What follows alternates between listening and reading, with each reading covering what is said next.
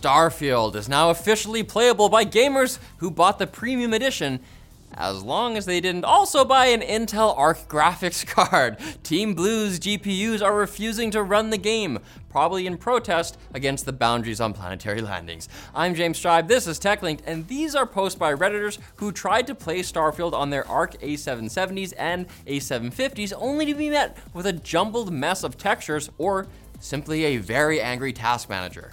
On the platform that we're going to continue referring to as Twitter until they make us stop, Intel said that they are aware of the issues with Starfield, perhaps because they may have just learned that they're supposed to release a driver to optimize the GPU's performance for one of the biggest game launches of the year. They just found this out now!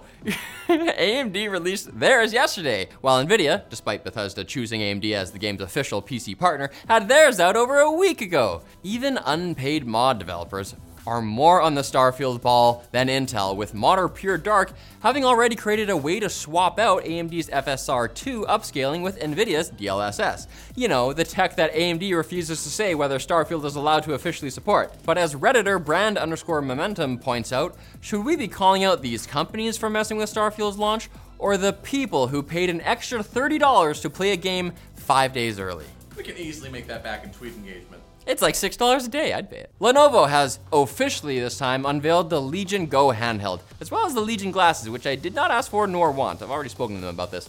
It's clear from the Go specs that Lenovo is gunning for the ROG Ally. But in this economy, the more important detail is its starting price of 699 US dollars. That's $700 for us other people. It's the same price as the Ryzen Z1 Extreme equipped Ally, even though it looks like the base tier Legion Go will have the Z1 non-extreme. In the EU, the Legion Go will start at 800 euros, either because Lenovo is planning to only sell higher end models in the region or because c'est la vie. Cool it with the questions. Moving on. The handheld has a larger battery than the Ally to hopefully fix one of the major complaints about Asus's device, and it has not one, but two USB 4 ports compared to the Ally's single proprietary XG mobile port. So you can actually connect to an external desktop GPU if you wish. One of the most unique features is the FPS mode that turns the detachable right controller into possibly the least comfortable mouse I've ever seen.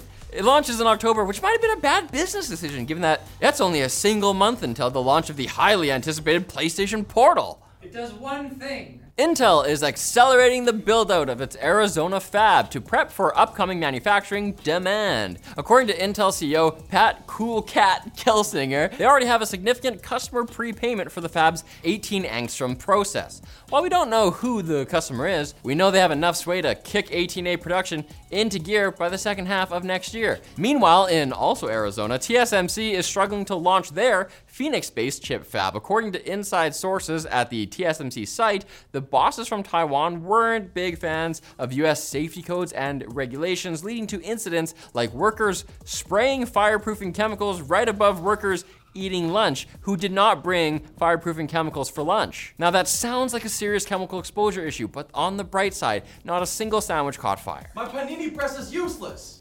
An expert has claimed TSMC's supposed skilled labor shortage is their own fault for choosing to build their fab in an area with a labor shortage. Also, unlike Intel, TSMC doesn't have existing relationships with universities that can provide idealistic engineering graduates that they can psychologically break with unreasonable work conditions. They just graduated from an engineering program. They'll think it's normal. Now it's time for the quick bits brought to you by Volcanica Coffee. Pair your tech news with a nice cup of joe.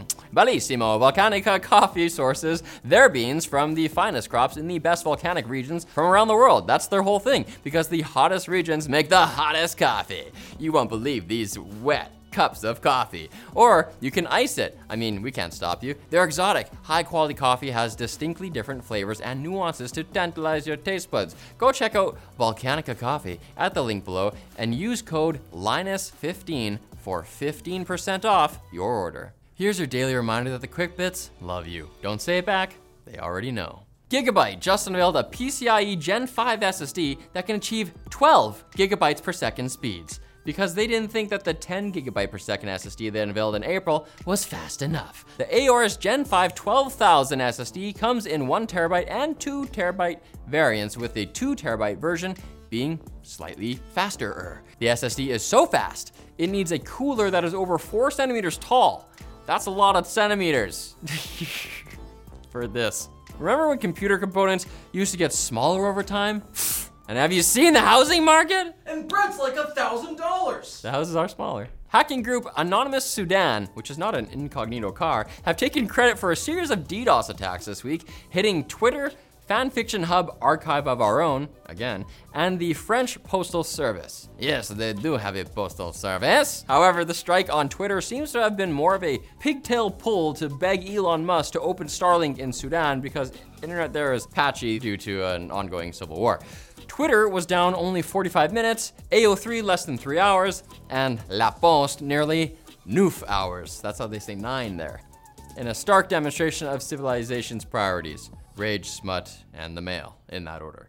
What if I'm mailing someone smut? Hmm. AMD's newest RX 7700 XT and 7800 XT graphics cards support Team Red's fluid motion frames, which is similar to NVIDIA's RTX 40 series exclusive frame generation.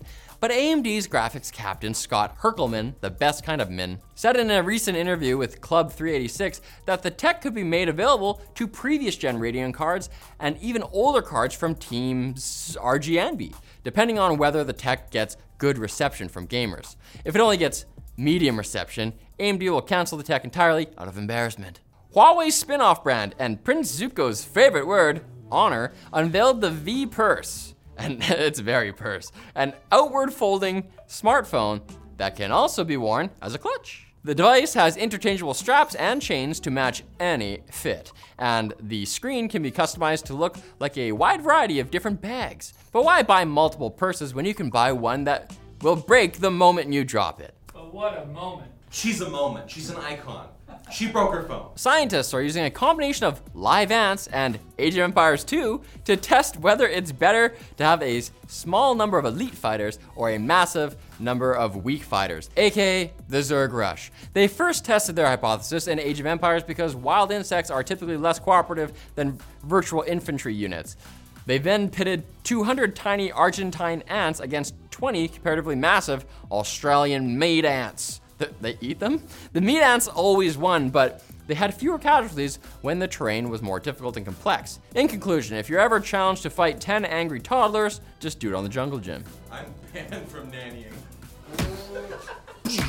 Give me my weekends back. But you don't have to fight anyone to get more tech news. You just need to tune in on Monday. Make sure to come back, or you'll break the Quick Bits hearts, you monster.